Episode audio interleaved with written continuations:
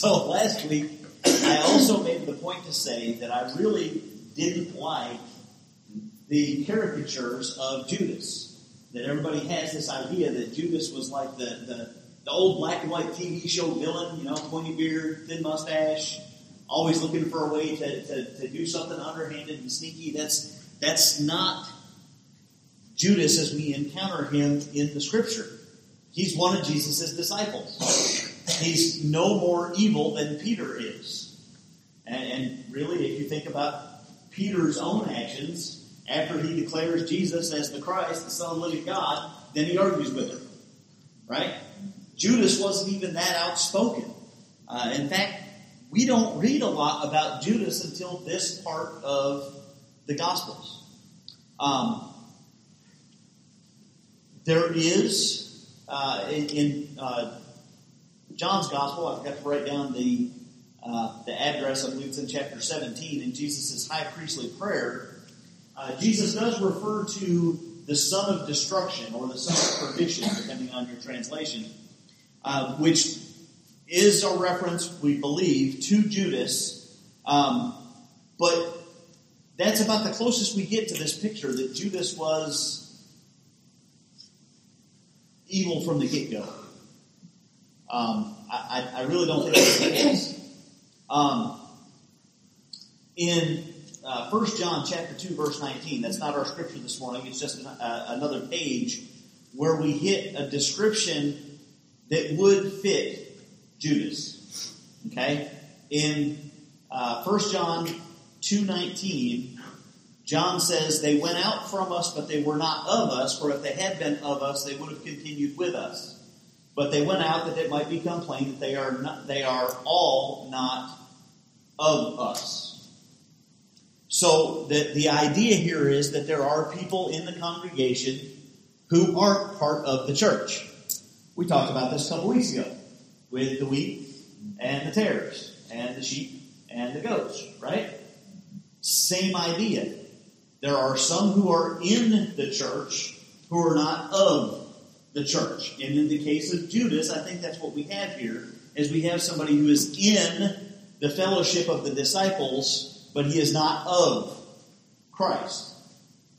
He was a goat before Jesus called him. He was a tare in the garden with the wheat before he was called, but he was still following Jesus at this point. Um, there is one thing I have not described Judas as in all of this, and that is saved. I have not made a reference to Judas's eternal state. Uh, anybody want to take a shot at why I haven't made a reference to Judas's eternal state? We don't know it. Yeah, because the Bible doesn't. and one, one of my heroes in the faith, John Calvin, made the statement that where God has chosen to be silent, we should not speculate.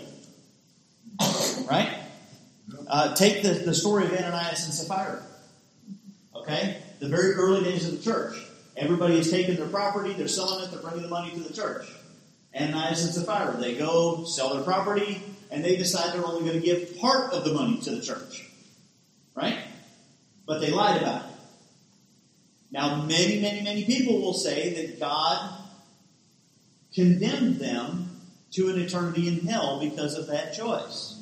That's not what Scripture says. Scripture says they died. That's, it. So we don't know their state. We don't know Judas's state. Um, Jesus' call for Judas to be a disciple did not constitute salvation.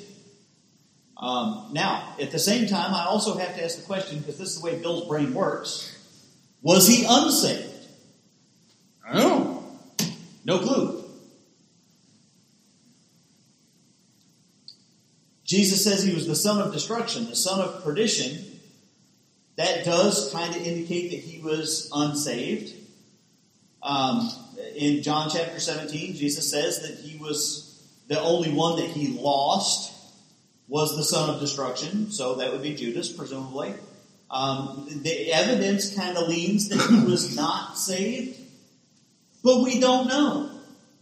We don't know. What I do know is that if he was lost, he was lost before Jesus called him to be a disciple.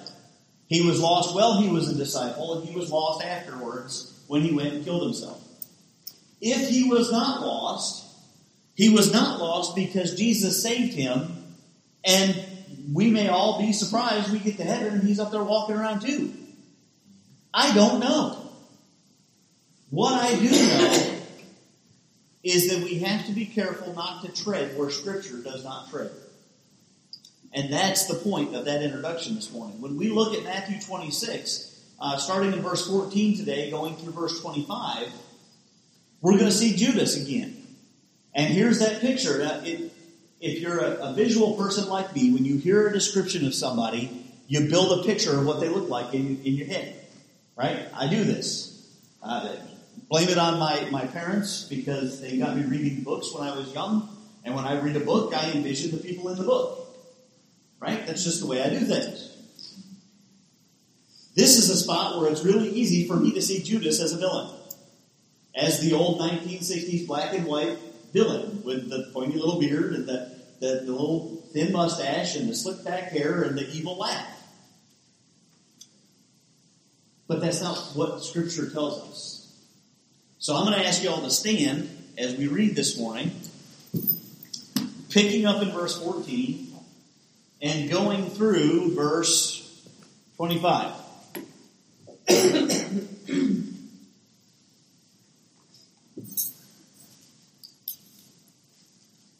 Then one of the twelve, whose name was Judas Iscariot, went to the chief priests and said, What will you give me if I deliver him over to you? And they paid him thirty pieces of silver, and from that moment he sought an opportunity to betray him. Now on the first day of unleavened bread, the disciples came to Jesus saying, Where will you have us prepare for you to eat the Passover? He said, Go into the city to a certain man and say to him, The teacher says, My time is at hand. I will keep the Passover at your house with my disciples. And the disciples did as Jesus had directed them, and they prepared the Passover. When it was evening, he reclined at table with the twelve, and as they were eating, he said, Truly I say to you, one of you will betray me. And they were very sorrowful and began to say to him one after another, Is it I, Lord? He answered, He who has dipped his hand in the dish with me will betray me. The Son of Man goes as it is written of him, but woe to that man by whom the Son of Man is betrayed. It would have been better for that man if he had not been born. Judas, who would betray him, answered, Is it I, Rabbi? He said to him, You have said so. Let's pray. Father, again, we thank you for your word. We ask that you would help us to understand the message contained within it, help us to see how it applies to our lives today. And we pray this in Jesus' name. Amen. Have a seat.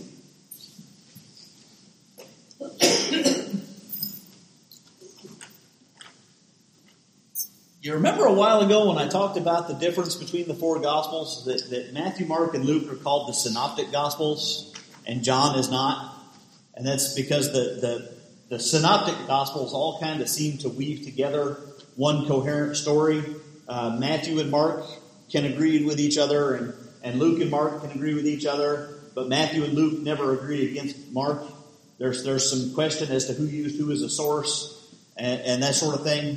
Um, I'm really glad we have all four of the Gospels because verse 14 really makes it hard for me to defend what I've been saying about Judas. Because Matthew just opens up in verse 14 and says, Then Judas went and ratted on Jesus. That's a problem. Um, That sure sounds like somebody who has been looking for an opportunity to betray Jesus. Except, we have to look at the context of the gospel in its greater story. So, if you put your finger here and flip to Luke chapter 22, Luke 22, starting in verse 3, Luke gives us just a little bit more detail than Matthew does. By the way, Matthew and Mark are almost identical in this account. Luke 22, verse 3, Luke says, Then Satan entered into Judas called Iscariot, who was of the number of the twelve. he went away and conferred with the chief priests and officers how he might betray him to them. And they were glad and agreed to give him money. So he consented and sought an opportunity to betray him to them in the absence of a crowd. Now that gives us just a little bit different of a picture, doesn't it? Why did Judas go to the chief priests? Because he was under the influence of Satan. Okay? Now, the, the driving push behind Judas going, Luke makes it clear, was Satan. This is one place where Flip Wilson could accurately say the devil made me do it. okay? But, but, remember that Judas, whether he was saved or not saved, is still a human being with a sin nature. In his sin nature, whether he was the whole time plotting against Jesus, or he just all of a sudden had this idea, you know what, Jesus is going the wrong way, I need to fix this. In his sin nature, he was diametrically opposed to the will of God. So when Luke says that Satan entered into Judas and he went to the priests, it was a very, very slight nudge. He was not a puppet taken over by Satan. He was not possessed, walking like some kind of demonic robot. He was in his own mind with that little whisper in his ear that, you know, if you think about what Jesus has been doing for the last couple of days, he's going to get all of us killed if you don't do something about it. Right? Remember what Jesus has done in his, his two days in Jerusalem? From Palm Sunday till now? Remember what he's done?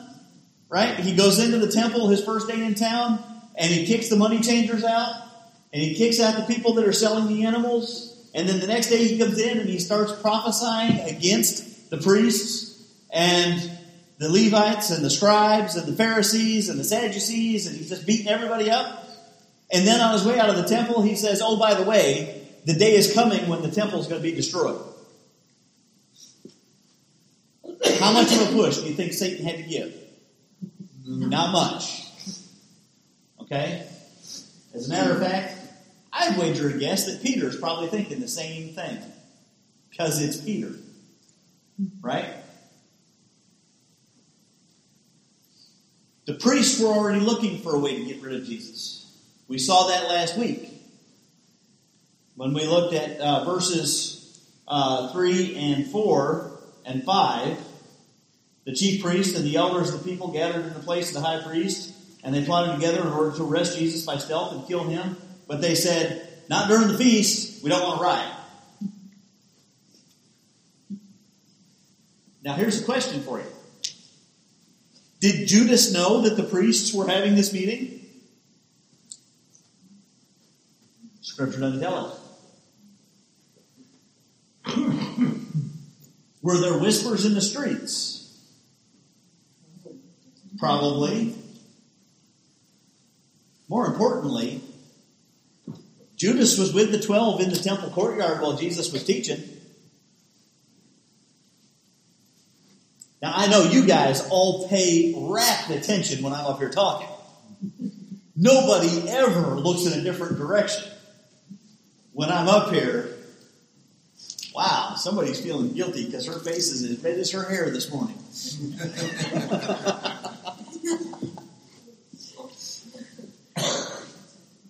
Judas was part of the crowd. He's hearing Jesus teach. And he's a person, so he's probably looking around. And as he's looking around, he sees these little clusters of priests that are listening to Jesus saying how bad the priesthood is and the curses that are going to come on the priesthood. And Judas is thinking, this is not good. We're in their town. They have all the power and the authority. But we don't know. We don't know what drove him to go to the priests. We know that he did. And he made a deal with them for 30 pieces of silver. I don't know how big the pieces of silver were. I, I don't know if it was a denarius. I don't know if it was a talent. I doubt that. The priests weren't that rich. Uh, but he made a deal for 30 pieces of silver. The priests are looking for a way to have Jesus arrested so they wouldn't have a riot. Judas is looking for a way to keep his head on his shoulders. So Judas offers that inside information concerning Jesus' whereabouts and his schedule. Now, if we go back to Matthew's Gospel, if you kept your finger there, you can flip back to Matthew now. We get to the main part of the story, verse 17, where we're told on the first day of the unleavened, unleavened bread, the disciples came to Jesus and said, Where do you want us to prepare for the Passover? And Jesus, he says, Go into the city and find a certain man and tell him that I want to have Passover at his house. okay, now, in our Western sensibilities, that sounds a little bit odd, right?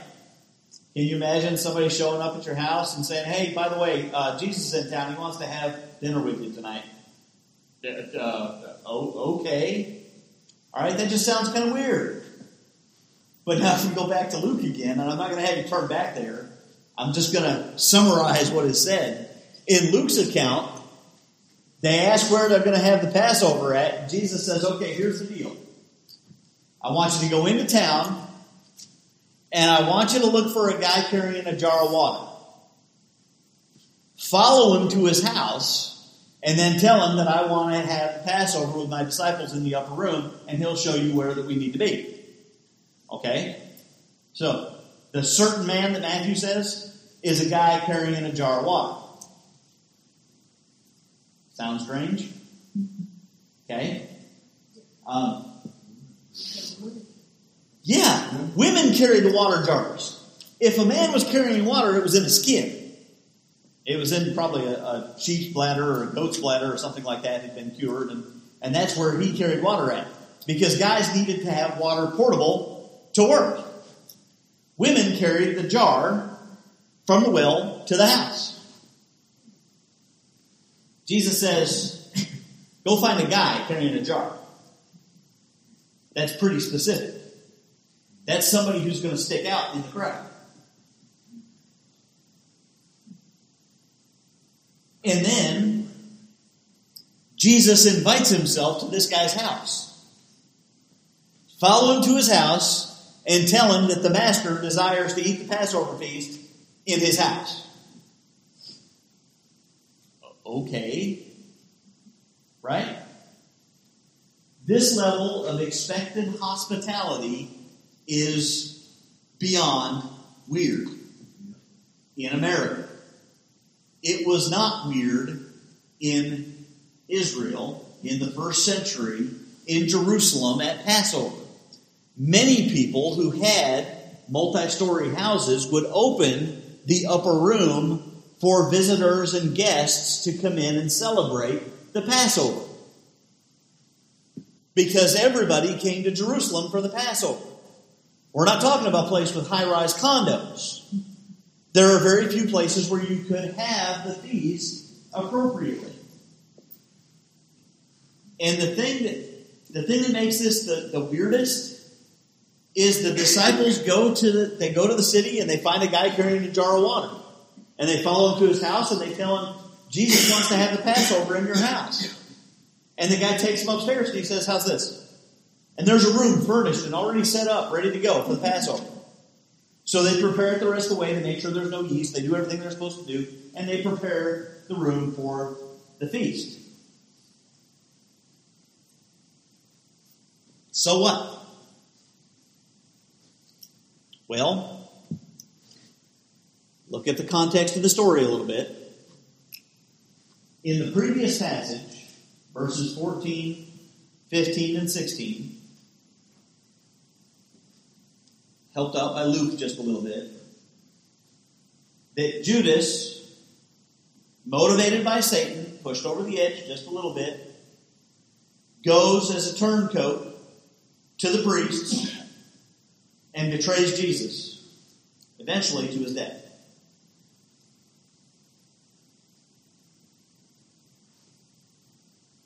Satan thinks he's in charge.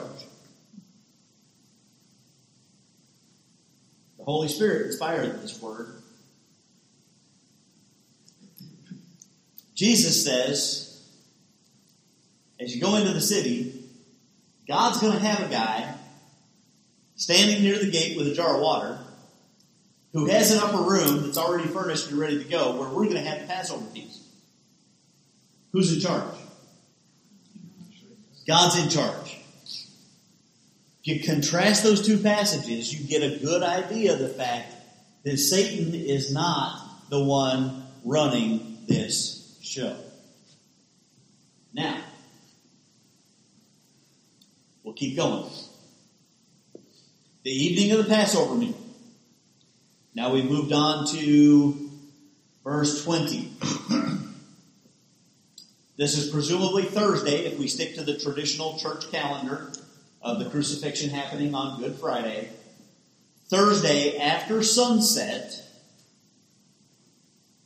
because the lamb was supposed to be slaughtered at twilight, not in the morning, but as the sun set. Thursday evening, Jesus and the twelve are at the table, and I'm sure you've heard that whole the table's not like our tables. It's not up off the ground with chairs, it's low to the ground, and they're laying down with their feet probably off at like a 45 degree angle, and they're up on one arm as they're eating, and so on and so forth. They're seated at the table, and Jesus drops a bombshell in the middle of the meal. One of you 12 is going to betray me. Now, all 12 of them are surprised by this revelation, though Judas is surprised for a different reason than everybody else is. Yeah. Everybody else is saying, What? Who would do that? Judas is saying, How did he know? Right? They each ask Jesus, Who's going to be the one who betrays you? Who is it? Is it me? Am I going to be the one? In John's account, and, and I really, uh, so just to give you a little foretaste of what's going to happen here for as, as long as uh, I continue to preach, which I ain't shutting up anytime soon, um, following Advent, we're actually going to spend a whole lot of time looking at the upper room and the Passover meal. Okay? So next week, our passage is going to be verses uh, 26 through 29. We're going to spend the entire morning focused on the Passover meal and the institution of the Lord's Supper. All right? And there's going to be a little bit of Advent in there. And then the next three weeks are Advent. And then the week after Christmas is going to be a sidestep into John's Gospel, into the upper room discourse, where we're going to spend a lot of time looking at Jesus' talk with the disciples in the upper room around the Last Supper. Because there's a lot of really important stuff in there. And John's Gospel, quite honestly, is, is one of my absolute favorite books in the New Testament along with the. I'm just saying. So, each one of the disciples asked, Who's going to do it? Is it going to be me? Is it going to be me? Matthew and Mark tell us that Jesus says that it's the one who's dipped his hand in the dish with me. And as we saw here this morning uh, in verse 25, Judas says, Is it I? And Jesus responds, You have said so right? Um, John says that, that Jesus said it was the one that he will give the morsel of bread to after he dipped it. And then Jesus dips the bread and gives it to Judas. Right? That doesn't negate what Matthew and Mark said. That just clarifies what's going on, a little bit more context.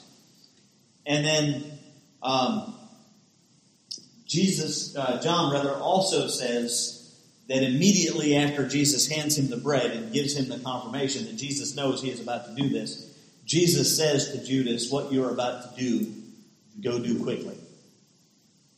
And I love how John puts it. The rest of the disciples don't have a clue what he's talking about. They're like, is he, is he going, did we forget something? Is he going to buy more, more bread? Is he going to, what, give the money to the poor? What, where's he going? Right? And of course, we know because we've got the whole story. He's going off to get the group together to arrest Jesus. Um, this is where the story ends for today. This is where we're done for today. And it might seem like a really dark place to stop. I mean, we just got done with Thanksgiving. We spent an entire, I mean, you know, it would fit after Black Friday. Um, but we just got done celebrating a day where, where we, at least on the calendar, and for most of us, we at least mentioned the idea of gratitude at least once a year, right? And here I am with this picture of Judas going off to, to turn Jesus over to his death. Hmm. but if you paid close attention, you'll notice that I skipped verse 24 in the sermon. I read it, but I haven't yet covered it. And that's because verse 24 is the message of hope in this passage. Jesus says, The Son of Man goes as it is written of him, but woe to the man by whom the Son of Man is betrayed. It would have been better for that man if he had not been born.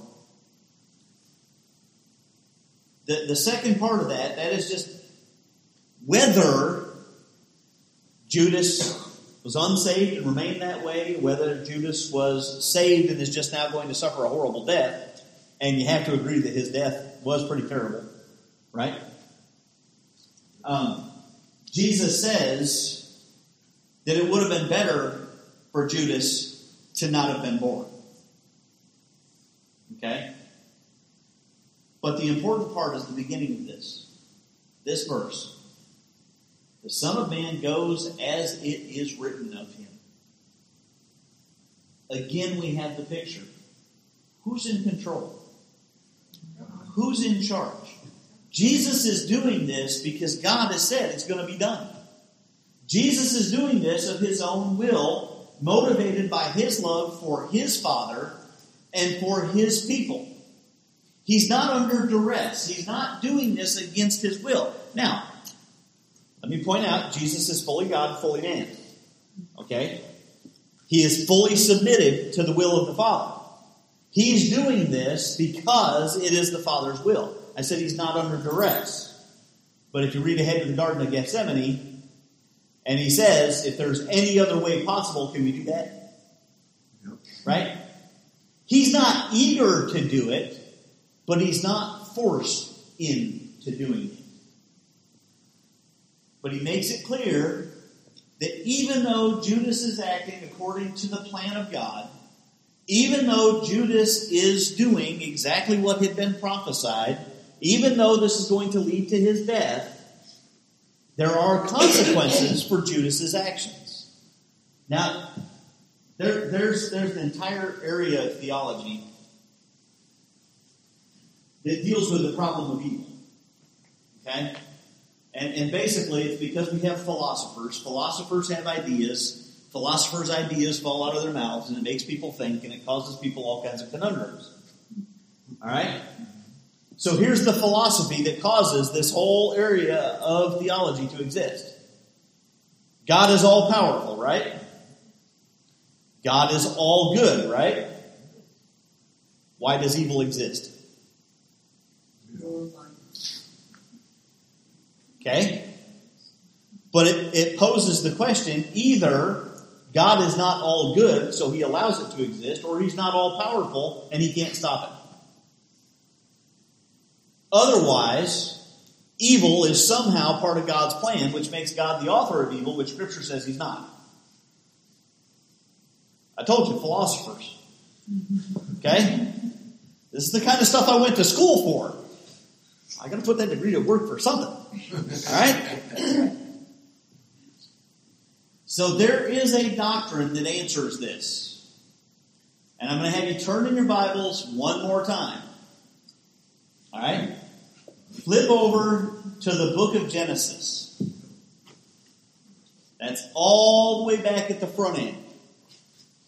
Chapter 50. Chapter 50.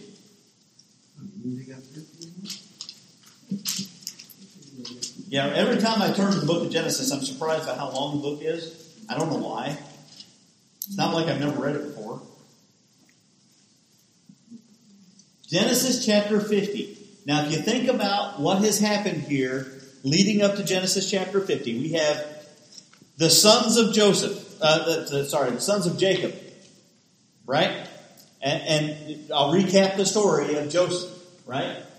You've got these, these ten older brothers, and then you've got Joseph, and you've got his little tiny brother who doesn't really figure into the picture until the end of the story, right? And parents, it's okay, you can admit it.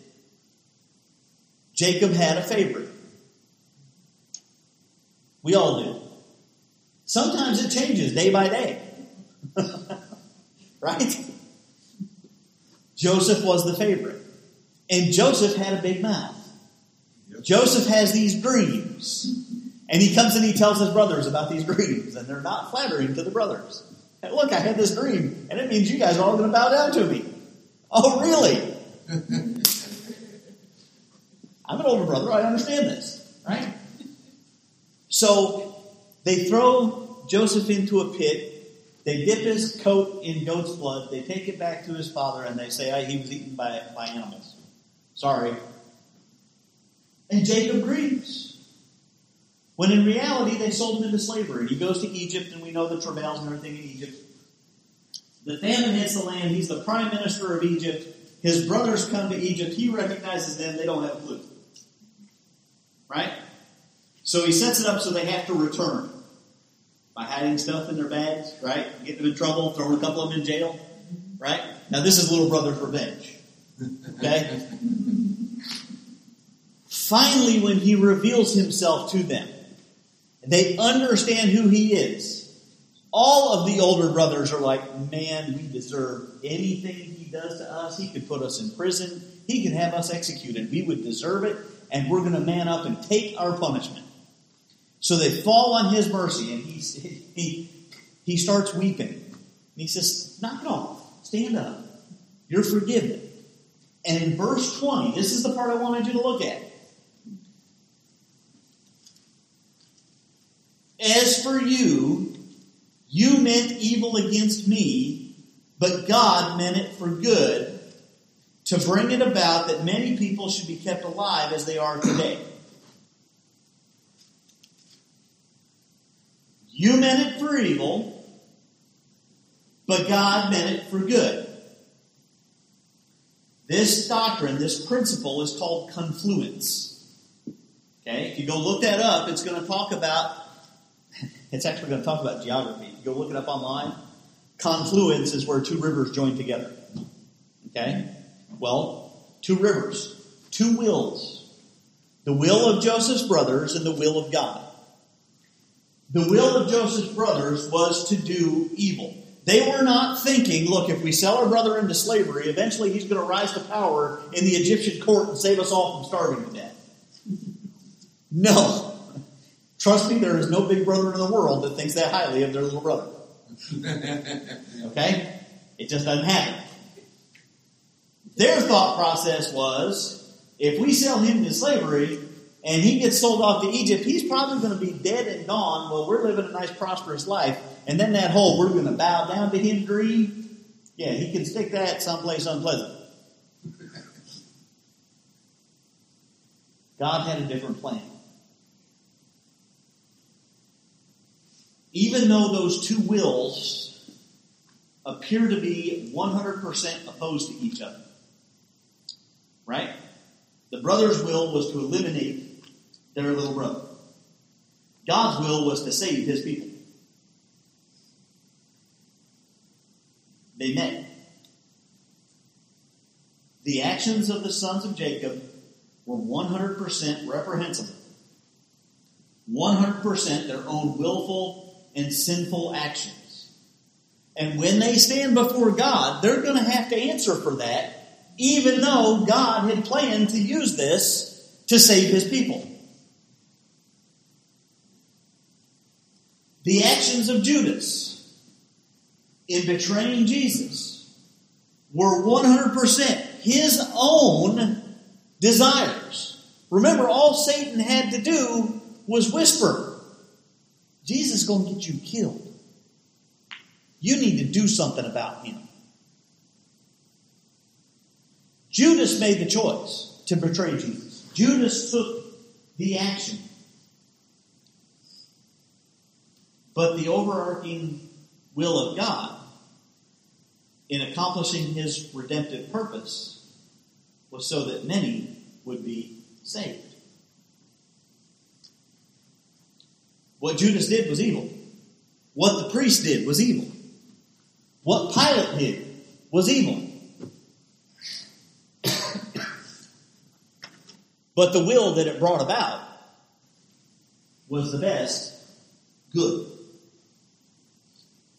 I've told y'all that before I finish, I like to make sure that there is something you can grab a hold of for how does this apply to my life? Right? Let me ask you, have you ever been impacted by somebody whose will was evil?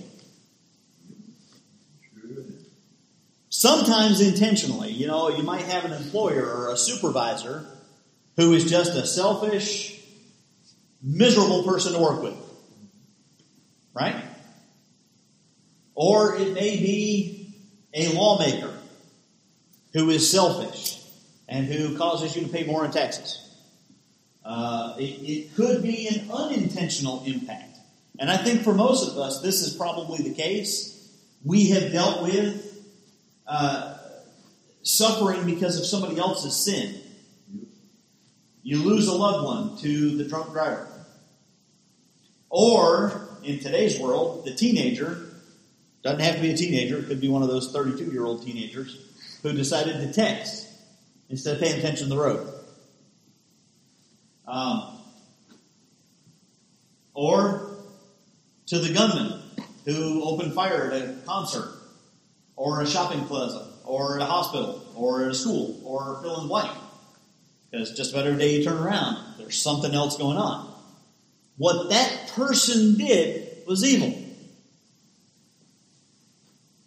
What we need to remember is that God uses that for good. That's hard to wrap our heads around, especially when we're in the middle of those things.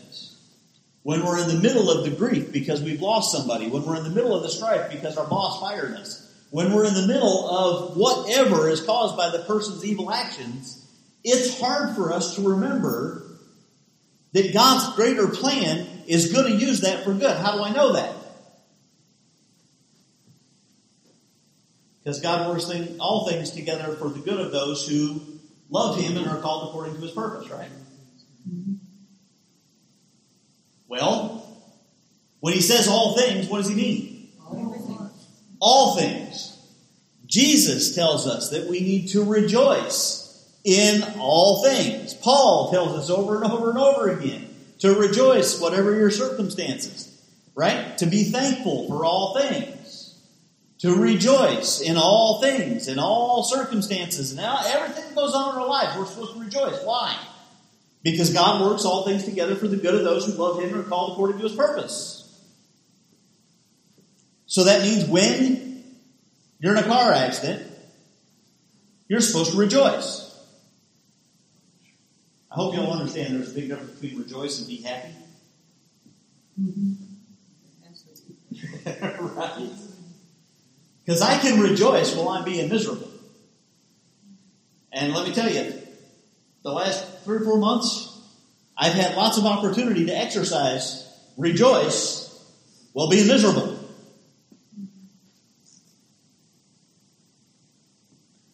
This principle is covered very, very much in the account of Jesus' crucifixion and death. God's plan is not evil. It is good. In fact, it is the definition of good. And there is nothing that happens to us while we walk around on the face of this planet. There is nothing that happens to us that causes God to go, Whoa, didn't see that coming. I need to have a council meeting to figure out what I'm going to do with this. It's already part of his plan. We need to remember his plan instead of our circumstances.